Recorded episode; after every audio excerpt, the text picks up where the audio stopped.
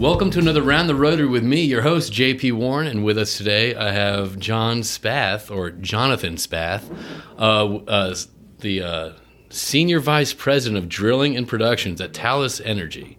And uh, thank you for coming in today, John. How are you doing today? JP, thank you for having me. Well, thank you for coming in. Well, thank you for having me. Okay, well, there you go. How are you Well, today? thank you.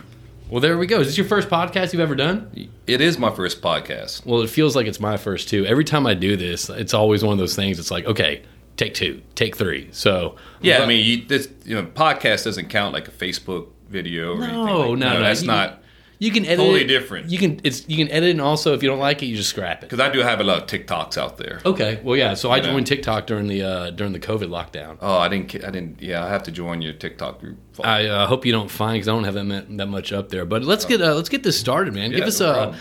before we start. I, I know that you're an avid listener, and uh, you asked how many people give their bios before, and you listening so much, you had no idea. And I said pretty much everybody gives their bio. So let's go ahead and give your bio real quick, kind of All the right, sure short will. short little uh, summary of what you. Summary. Uh, well, I graduated from USL in 1995, um, right in the middle of a thriving economy. You know, so so coming out of uh, mechanical engineering in 1995, I guess there was about 22 graduates in mechanical engineering, of which only two of us had job offers. You know, when we graduated, so it was a very very slow time. Oil prices were sitting in the $15 range, and living in Lafayette. You know, you're used to that culture of oil and gas Right. you know, and to come out of college and not really have any job opportunities, you know, it was, it was pretty tough. But I was, is that where you're from, Lafayette? uh, well, I, my dad was in the military, so I moved all over Okay. the place when I was younger, but was in Lafayette since I was in third grade. Okay. Uh, my mom settled in Lafayette. So I was fortunate enough to be one of the two guys that actually had a job prior to graduating college. And, and I went to work for a company uh, uh, called McDermott in Morgan City. They built offshore structures, uh, offshore facilities. Uh, I felt it was a good for mechanical engineering for me to get involved in construction, project management Right. because to be honest, from the very beginning, all of us really didn't want to get into oil and gas because we saw our family struggle through all the downturns in Lafayette and what happened to Lafayette over the years. So we were pretty much anti oil and gas. So I viewed McDermott as an opportunity to get construction management skills. So Lafayette was that? I mean, I know there's industries, certain industries all over the the, the coast, such as you know, uh, Houma, Lafayette. I mean, certain industries are really like affected when when when oil pri- prices drop. I mean, the entire city pretty much feels it. Yeah, so Lafayette was called the hub city. Uh, at one point, I didn't Right. really, I didn't know if you knew that. You know, Uh, I being- did know that, but I was waiting for you to chime that in. Yeah, so Hub City. So when Lafayette in the late '80s, early '90s, when Lafayette really got affected, I mean, it it it, it really hurt all the families. You had people losing their houses, you know, businesses shutting down. Uh, S. St. Thomas More, who Chris Zombreaker with Capital, you know, went there back managing, then. managing partner of Capital Petroleum Consultants. Yeah, that guy. Yeah. All right. I mean, STM went from probably 500 students down to about 150 in total. It, it was it definitely devastated the, the local economy. So you said you were one of two, and obviously not to get too much on this tangent. You said you were one. Uh, you, you're one of two people out of a class of 20. 20. So how did you position yourself to get a job versus the other uh, 18? Well, I had very good grades, Okay. um, and it also helped that I was able to communicate effectively. Um, I was an engineer that interviewed quite well, uh, expressed my my experiences to uh, to McDermott. right. and and they were looking for guys that had great communication skills because they had to manage projects. They had to work with partners, you know, through other vendors coming in and do work. They had to we had to communicate with customers, you know, and make sure we could uh, uh, work and and communicate on all levels. So I had to communicate from the welder the whole way up to a project manager for for like an Exxon. Right. And so you had to have a skill set. And that's something that I mean that's something that my uh, my father uh, brought up with me. It's like you know you you don't want the best student. You know you don't want the 4.0 GPA student because that person's usually down there focused on their work, just you know uh, nose in on their studies. However, you kind of want someone kind of the middle of that actually has the social life, that has the the the, the community service, that has the uh, ability to converse anyone from. So when I was working offshore, it, it gave me the confidence talking to anyone from you know the roughneck, as you said, to you know CEO level. That's pretty much. correct. So And, and I support what your dad said. I believe that the engineers with a GPA between a 2.8 to a 3.2 are typically the ones that are a little bit more well well rounded Yeah. and and diverse versus the guys that want to come in with a with a 3940 and they're more R&D type Don't wanna get- introvert Don't want to get their hands You dirty in the field. Just want to exactly. just want to put everything you know paper. but f- what we do in oil and gas whether it's production drilling or construction you know the, the, the well-rounded engineers are the better ones Right. for those jobs okay, no you you need smart people in your organization don't get me wrong like us, yeah like you know like you like us. but at the same time you know those are the guys that can help support the guys that can really f- effectively communicate and, and manage projects Right, right. Get a get a uh, a, a channel or a message uh, across. So That is so go on. So go so, on. so after uh, worked at McDermott for a couple years, um, ended up uh, getting a job offer for um, from Marathon. So went to work for Marathon. Uh, worked there from 1998 until 2006. Held On- onshore. offshore. Okay. all offshore. Uh, really focused on uh, the first thing I did at Marathon was facilities engineer. Uh, did that for about a year and a half, and then moved over to a production foreman, which I was a, in the field, a field guy, All right. uh, where I ran a couple of fields for Marathon uh, on a rotation, seven and seven.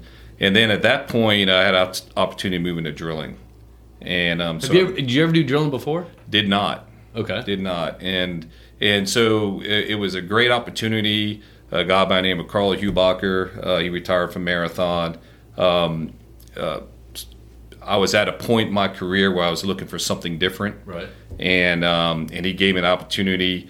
Went on board over there with uh, a guy by the name of jerry Beermore was my boss jerry currently works at talos energy Okay. yeah, so uh, so so it came back full full cycle, and um, once I got into drilling, it was about the same time that Marathon got a new CEO, Okay. and and when we got the new CEO, he, he didn't like our Gulf of Mexico portfolio that much in any of their in any of our exploration wells. So so he wanted to focus a lot on international. Okay. So pretty. So once I moved into drilling, the first thing they said is move to Houston, and then they said, all right, but now we're going to make you work 28 and 28 in Africa, in the UK. And I was like, well, why I have to move to Houston if I'm going to work 28 Right. and 28? So then they said, all right, yeah, that's right, stay in Lafayette and just work 28 and 28. So I did that the whole way up until uh, 2005. And I was really looking for an opportunity to get back to the to the states, to be home every night with the family. So where, where were you rotating out of? uh, we were. I was working in the North Sea, Gabon, Equatorial Guinea, Okay. Uh, and I really rotated depend, depending on where the rigs were. Okay. Um, so I was working either well site or in on land as a drilling engineer for like in Equatorial Guinea. Uh, and then in 2005, uh, my daughter was born. I was at a point where I was ready to be home more often. Right. And um, so I ended up, uh, and it wasn't an opportunity to come back to the to the U.S. for marathon, other than to do land. So when I approached marathon and, and told them I was interested in, in staying home every night, uh, they offered me uh, to do some land drilling in Oklahoma. Uh, and at that, and, and I said, well, I think there's better opportunities out there in, in deep water in the U.S. Gulf of Mexico. Okay. So, so I ended up deciding to leave there, and, and I started consulting Okay. and and immediately got picked up by a company called Deep Gulf Energy. Yeah. Uh, actually, Mariner, uh, working for a guy named Bill Fisher who stayed at Mariner for a few months, and then he went over to Deep Gulf Energy, and I ended up following him Right. uh, over to Deep Gulf Energy and stayed there until 2011, and then at that point uh, picked up with uh, Talos Energy. Okay. So 2011, you picked up with Talos. Uh, it was it was 2012 that I got on Talos, late 2012. There, I mean, there. I'm, so my background, uh, you know, I broke out offshore. It was in uh, at Noble Drilling, and uh, it- you're right. There is such a, a mind shift when you go from offshore to onshore market. It's totally different. It, it really is. I mean, I mean, it's you know, you start looking at, for example, you you're doing the budgets. I mean, for these offshore rigs, like five million, you know, risers, you know, Yeah, ten yeah, million I mean- BOPs, and then you get here, it's like, oh, they want drill pipe for. 11 cents a foot? Yeah, sure. uh, Who, who gives a shit? It's 11 cents a foot. Yeah, Exactly. The, the, the scope is so much different It is. and faster. Uh, I feel like when on land versus offshore, but I can definitely see how. Um, I know a lot of people uh, in the oil and gas industry that have been offshore their entire careers, and that's just is what they love. Is love they love what they do. You know what I mean? That is correct. Uh, offshore, it's very every well's a challenge. Yes. You know, unless you start doing some development drilling, but even then, if you drill in different fault blocks, you face different challenges. Uh, but it's it's it's something that's it's always like I said, it's a, it's a challenge, and and and you live for that. You live for going out there and doing each well you drill it was something different. And, you know, and you're finding on land lately. It's like once you figure out a formation or once you figure out a base and it's like okay, well this is this is what you have to do: A, B, C, and D. Yeah, that's when you cut and paste procedures. Exactly. You know, in deep water you can't cut and paste. Exactly. I mean, every day is every day is a challenge. So, kind of, I mean, going into this, uh, uh, talking about offshore, and so you've been there um, since 2012, That, that's correct. and uh, you worked your way up to uh, senior vice. Started off as a deep water drilling manager. Well, started off actually as as a, a drilling engineer, deep water drilling engineer. Uh, quickly moved into the deep water drilling manager spot. Uh, in the in the downturn in 2015, um, I was approached with uh, taking over production operations. Okay. Uh, uh, they were looking for a change in culture within the production operations organization. Um, our VP of ops at the time had, had left Talos, uh, so there was a void there for about four or five months. Uh, that they were going to, they were trying not to fill that spot because we were in the in the process of letting people go Right. and reducing headcount. Uh, but but after about four months, they decided they needed some some leadership in that position.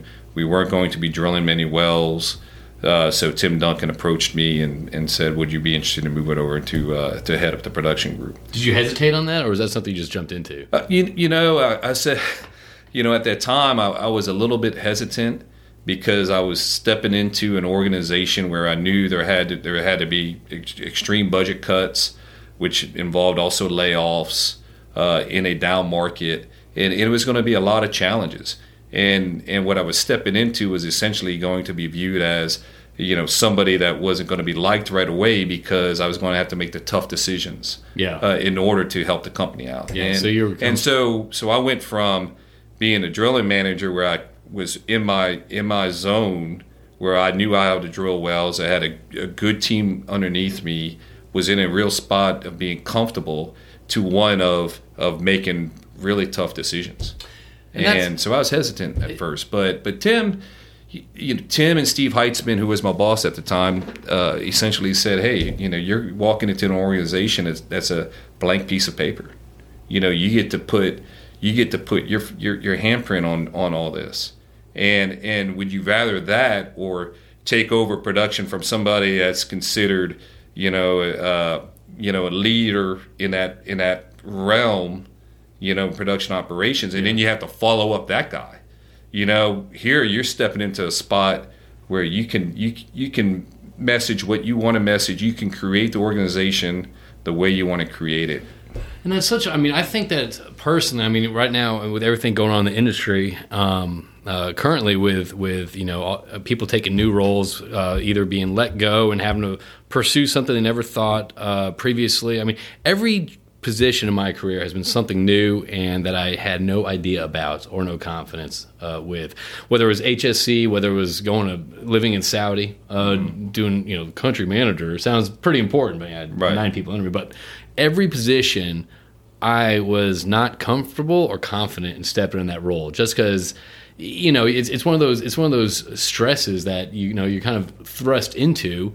But that being said, I mean, I think that's I think that's a crucial message for people out there listening right now. Those two people that might listen, you and me, to say, look, you know, if you step up into a role, I mean, whether you're comfortable with it or not, take it, jump You, in. you have to be positive with every move you make. Right. And and you know a lot of people don't like change. No. But in this market, uh, what you'll start to see happening, and, and, and you've seen it in some other companies, is guys you can move from from drilling manager to an HSE role or into production. I mean, I'm seeing that in some reorgs, uh, or production moving into uh, you know maybe some well uh, recompletion roles, or, or you know what they try to do is create the organization with the best people they have. Right. And sometimes people have to move around and take roles that it may not be what they want to do, but at some point you have to you have to take that role and learn from it and think that there's going to be something better on the backside of it. That's exactly. I got a buddy who's over at uh, a company, and he went from operations manager pretty much, and now he's uh, now he's a pumper.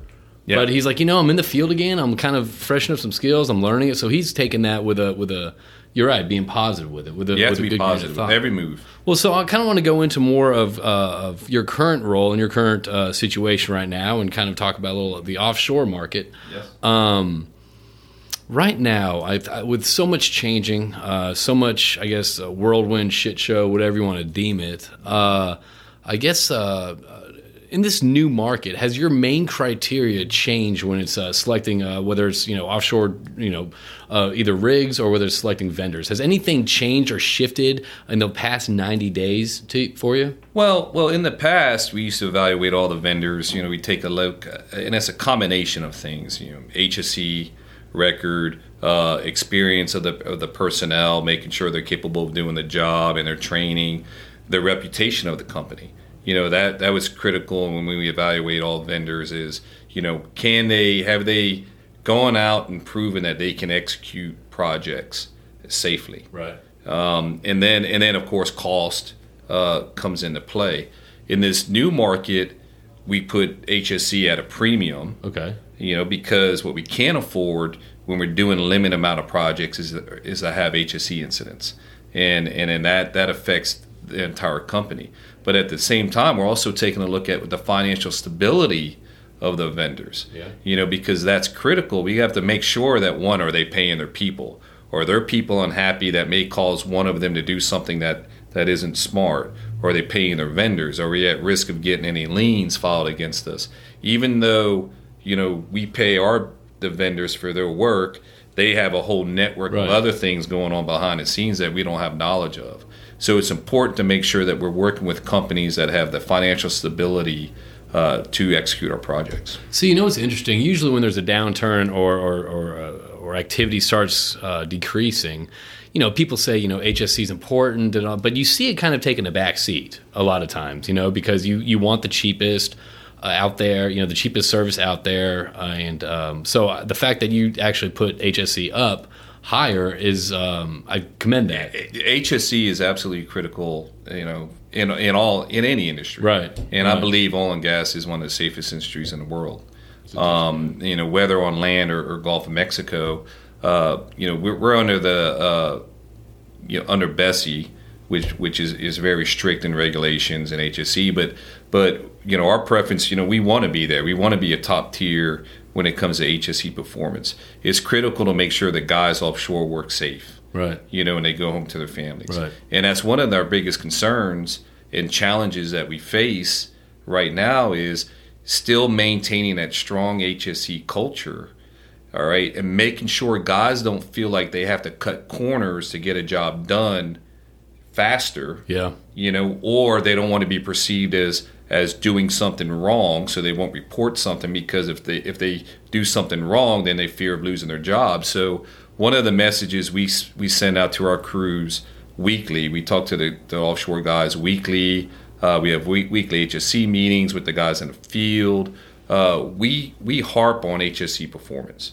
Like if you have to shut the job down, regroup everybody, and come up with a new plan, let's do that the last thing we want to have happen is somebody have the mindset or the concern. Well, if I stop the job, then I'm going to be perceived as a you know troublemaker. Yeah, not, against against you know against me as yeah. a that's a that's a black mark against that individual. And then when we have layoffs, he's going to get let go. The first to go. So it's one to make sure that everyone needs to understand is, you know, we believe in the strong HSE culture. We want you to work safe and no one's going to be affected if they stop the job or or or or they have to take longer than planned. Right. Just as long as they, they work safe. So that kind of uh, segues into, I guess, the uh, the next question I have. I mean, you know, you, you, you, mentioned having weekly communications with guys offshore, or guys and girls offshore. You mentioned uh, communicating HSE being of utmost importance mm-hmm. and stop the job, et cetera, and all that stuff. But how how do you, I guess, maintain morale and maintain motivation and um,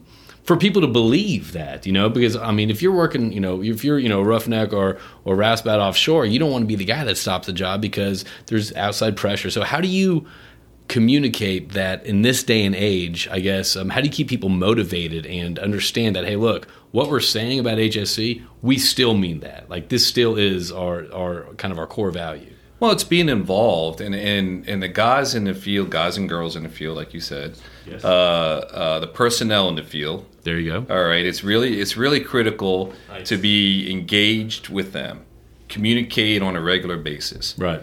You go to the crew changes.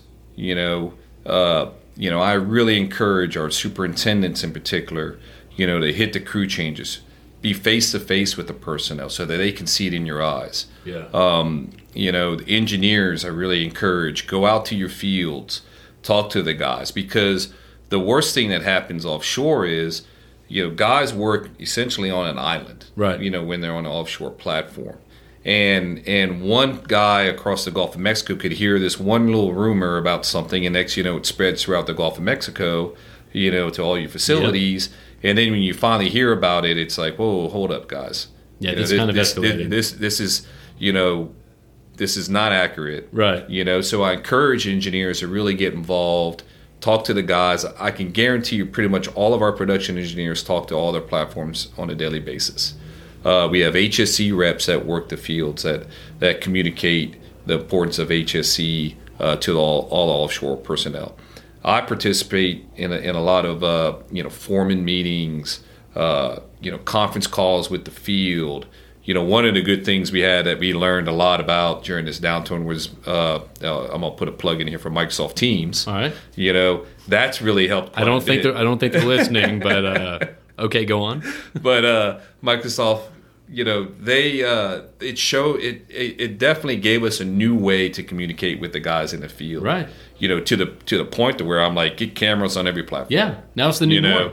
Now because now when we do these safety meetings, I can actually see the guys you know, and they could see me. You can see if they're engaged or not. Yeah, and yeah. it's important uh, to have that visual and not just listen to a voice. And it's in, and and that's how you try to keep morale up. You know, talk about hey the successes you're having. Yeah. You know, we can't control the commodity price, but you know what we can't control is the projects we're working today in that budget. You know, and making sure everyone goes home safe and and make sure everyone understands our future. Even in a downturn, we can grow. Right. You know, we can we still have growth in a downturn, um, whether it's through you know doing limited drilling or acquisition. You know, there's a lot of opportunity out there. We're we're a pretty strong financial company. Right. You know, financially strong. Uh, so, and that's the main focus is to deliver that message. Hey, we're here to stay. Uh, you're part of the team. You know, we want you here, and and and that that keeps morale up. So, um, so sim- that's kind of similar what to uh, Jason Churchill said, uh, the podcast you didn't listen to last time. Um, he mentioned that when the I'm just messing with you. So, the uh, he mentioned that transparency was mm. was crucial. Transparency, communication. Just as you said, we don't know what's going to happen to commodity prices next week, two weeks, three three months. But what we can do is focus on today, our, our, our job correct. today. And one of the advantages, you know, for, for Talos and, and just in general is a lot of our production uh, is hedged. Okay. You know, so we have budgets that are really only affected by that little stub that isn't hedged. Mm-hmm. You know, so so we go into the whole year with with a scope already already determined because we already have hedges laid right. for 2020. So so we're not having to do as much knee jerk reaction as some operators that that aren't hedged. You know, you know they have to go from you know, uh, you know, whether it's a facilities maintenance budget of like fifty million dollars down to hey, let's cut it down to fifteen. You know, we we've been able to really manage manage that whole aspect. You know, thanks to a good job by uh, you know our our financial team and and CEO and his leadership. Right. You know, we've been able to sit there and manage our budgets and still do the projects that are necessary and do them safely and on time and on on budget. And when the guys start to see a lot of that uh, they get excited. They get excited when when we're out there going to their fields and they recognize that hey, these guys, you know, we're not slowing down. They're fixing the things that we need fixed in our platform, which means that they believe in in in, a, in that facility and the profitability of that facility, even at this commodity price. that they're willing to keep things up and running and make things safe for us. And also and that- that, goes a long way. That that just ties into what you say is what you deliver. What That's you say correct. is what you do. And if they see that Yep. through actions, you're right. That that does keep it up. So um, moving moving on, I kind of want to touch base. You know. You know, what are the difficulties uh, from a capital perspective you're seeing in 2020, 2021? And, uh, you know, are partners hardened, hardened to uh, pin down uh, for, for AFEs? Yeah, definitely. Uh, 2020 and going into 2021 is definitely going to be a challenge.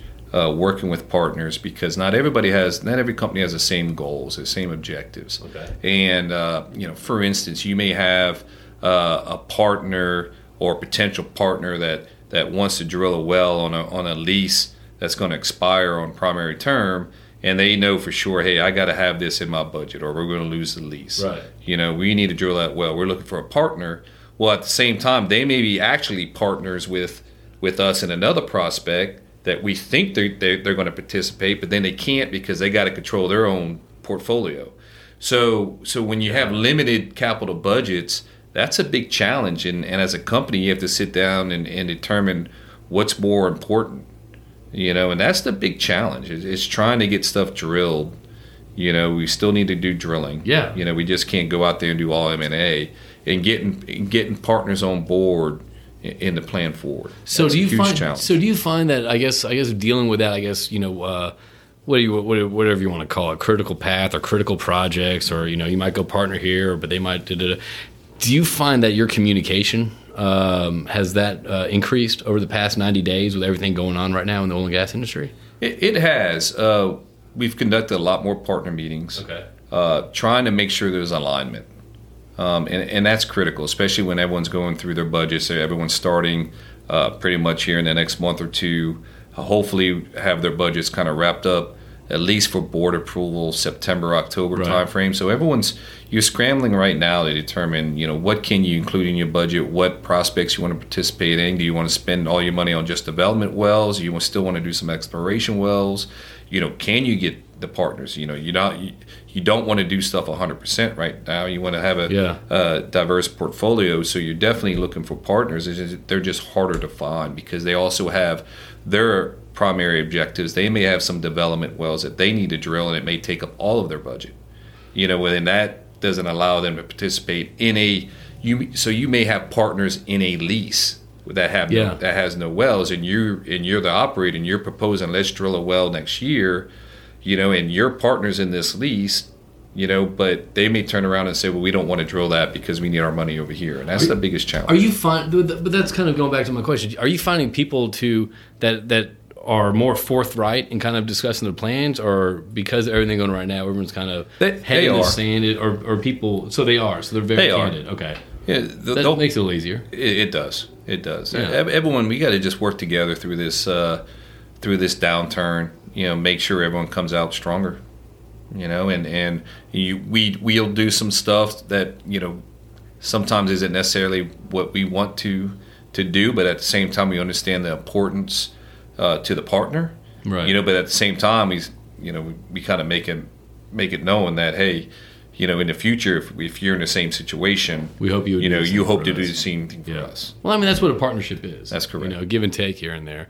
So, what kind of um, through uh, through through this, you know, what was a month ago or a month and a half ago? Oh, it was thirty seven dollars below. I mean, what what's what are the biggest operational challenges that that y'all see in the U.S. Gulf? I mean, is it lack of supply boats, uh, the quality of people, investment? Um, what? You know, one of the uh, and I and I go back and I, and I hate to harp on this is, is just maintaining that culture in an offshore work environment that you can't cut corners. Right. You know, you you have to do the right thing.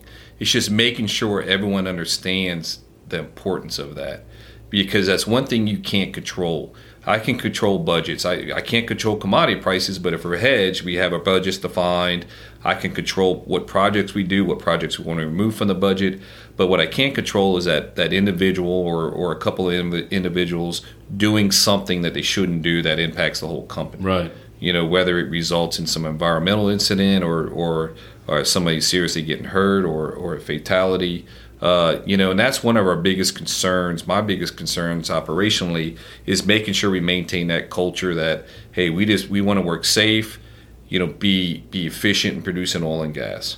Um, uh, the next thing that's going to be a challenge is really finding the experienced personnel, and it's not the experienced personnel that we're we're thinking about as far as our production operations because we can actually really kind of dictate what operators we have on our facilities, Right. but it's what the third parties uh, bring out and provide in the services, you know, to us. You know, whether it's it's one of the major vendors that you know their cost reductions may have included, hey, we have to we have to cut the high wage earners, which are typically the more experienced Right. people, and go with the less experienced, and we're still going to charge the same rates as the high, you know, the more experienced person, and then we get guys offshore that that don't have that experience or don't have the proper training, and and uh, mainly because their company chose to to eliminate the more experienced individuals. You know, so experienced personnel, I think, is going to be a big challenge. And then you throw in just all the services in general. You know, trying to maintain a solid vendor base is critical. Making sure that you have uh, have vendors out there, you know, multiple vendors for each service, you know, is, absolutely critical. Boats, this one, this downturn's, you know, slightly different than uh, than the other ones. Slightly. go on, go on with this this word of slightly, because you All might right. have heard this is R80s, Uh, yeah. but worse on steroids. Yeah, this one uh, uh, has definitely been a challenge because everyone was still trying to recover from the last one. Yeah. And then and and now whether it's marine transportation where where uh, vessel owners have just decided to throw in the towel, you know, where they were working with banks and and trying to get their payments, and all of a sudden now they have this happen, and and people just shut off all transportation and they unman platforms Right. and cut boats loose and and now the banks are, are are struggling with figuring out what to do with this asset uh, which the owner's like look i'm throwing in the towel i'm done you know you want, and you want it's yours. yeah, yeah. take it you know i'm done with the stress uh, you know so it's important to maintain that uh, a good solid vendor base uh, you know even and that includes even the whole, whole way up to drilling contractors um, you know this downturn has really impacted uh, the shelf in particular when it comes to the drilling rig market. Um, I forget how many. I mean, we were they were marketing all the contractors in total were marketing like eight to nine jackup rigs last year.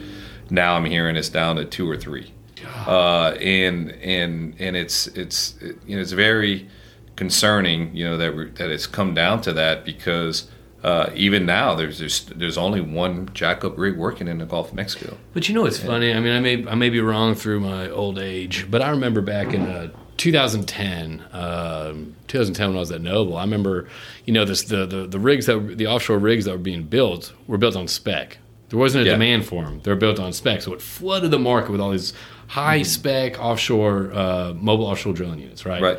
Whether it's jackups, drill ships, whatever. And uh, I remember the day rates were like 550, 650 for some of the new stuff. Remember? Oh, yeah. And now it's like, I mean, there has been an oversupply of rigs, and there has been this. So now they're, you know, they're junking Yeah, the they're rigs. jacking. Yeah, they're junking. a yeah, they're rigs. they're junking rigs that are what seven years old, Yes. six years old. It's Yeah. insane. Yeah. Ten years old. So I mean, it's it seems like a not a necessary uh, uh, Correction. correction, hiccup, uh, obstacle, whatever you want to call it, but it's definitely something that's kind of we've known about for quite some time. And I'm, I'm not saying we could predict or any, any bullshit like that, but this is kind of something that's kind of correcting itself, you know. But hearing those numbers is still kind of shocking. Right.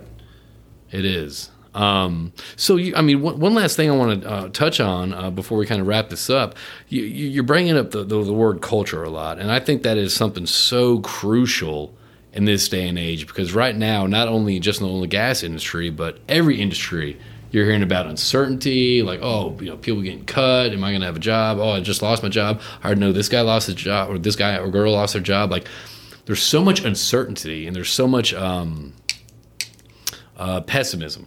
You know, um, so I guess I guess besides you know being transparent and all that stuff, I mean, what what advice would you give to people that listen to, to maintain a certain culture and be real with it? Be You know, realistic uh, approach. I go back when I started at Marathon in 1998. I guess it was 1999. We hit like twelve dollar oil, Okay.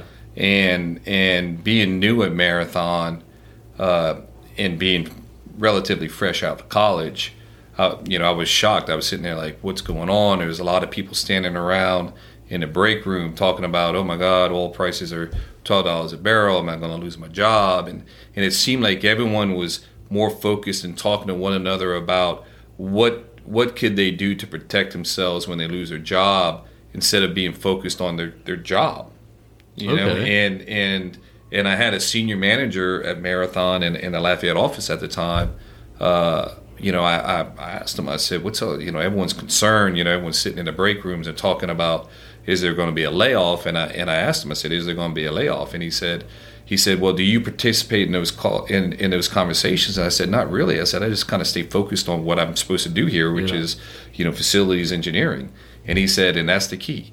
Stay focused. Do control what you can control, which is your job, your your performance, working with the vendors, and and hopefully everything will work out and people will recognize that. Unfortunately, sometimes it doesn't. You know, and and you could be a solid work, you know, solid engineer, solid employee, and and and budgets just have to be cut. Unfortunately, And that's But- and that's under control. but your leadership, and if and if, and if people see that, you know, when when this thing starts to rebound and there's other opportunities, you may be the first one that someone may recommend because they see how you how you how you carried yourself through the downturn. Yeah. you know, and that's critical. No, that's a good point. It also goes back to what you were saying. I mean, everything that you approach, I mean, you have to have the right mindset. Right mindset, and and that's that's regardless. I mean, so thanks for coming on today, and uh, everyone that's listening. If you'd like to get in touch or have any questions for uh, John Spath uh, with Talos Energy, uh, you can uh, email us at roundtherotary at cap-petro.com. Again, it's round the rotary at cap-petro.com. And one more plug uh, at Capital Petroleum Consultants. Um, if you uh, if you uh, want to discuss with us about any well site supervision or uh, project engineering, uh, engineering uh, management uh, roles, whether it's uh, drilling, production, or completions, uh, you can uh, just touch base with me or to go to our website, capitalpetroleums.com.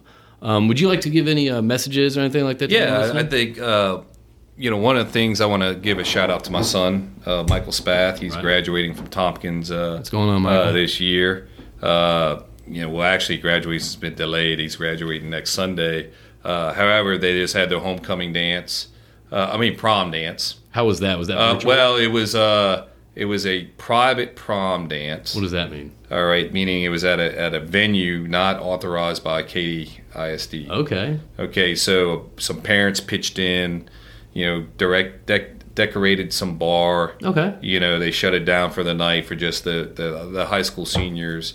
They had all these seniors pull up and, and, and they had their own little prom, uh, which is very interesting. And then I was fortunate enough to uh, to be the volunteer of the, of the after parties. Okay. And what I didn't realize these days are after parties are days. what? Like so so it wasn't just hey, let's go to if someone's house after prom. Let's go to like Galveston, you know, for a night Oh, that God. leads into a second night. And uh and that was very challenging chaperoning, you know, anywhere. when did you find out? Uh Sunday night. Oh God! oh God! So it was very challenging uh, watching, um, you know, these uh, these these future leaders of our, uh, you know, of you know of the world Right. down there, uh, like we we used to be when we were seniors, Yeah. and, and go down there and, and watch them uh, celebrate, you know, going off to college. So I want to say, you know, good job on Michael. He did an excellent job. And is he going to college in the fall? You know, he is going to a place that is dear to your heart. You know, but he's not. Gonna, he's not going to be a yell leader. MIT, where I you went. know, he's he's going to go to A and M. Believe it or not. Well, you know what? That that A and M. Um, I don't know if anyone. It's a fun fact. It's harder to get in A and M than Harvard and MIT combined. I bet A and M was definitely a challenge for him. Yeah. But he's looking forward to it. Well, congrats. Uh, he said he's going to reach out to you to Yeah. learn all the cheers and everything that you that you used to to uh, Okay. coax on. Okay, we can wrap this up. We can wrap this up right now. Well, anyway, John, I appreciate it. Michael, congratulations. If you are listening, uh, maybe now, maybe in the future, but congratulations. Look forward to seeing you at uh, Northgate sometime. And uh, John, thanks for coming in, man. I appreciate it. And uh, again, this is uh, John Spath, uh, Senior Vice President of Drilling and uh, Production at Talos Energy. And uh, thank you for joining us at Around the Rotary. And we'll talk to you soon. Exit music.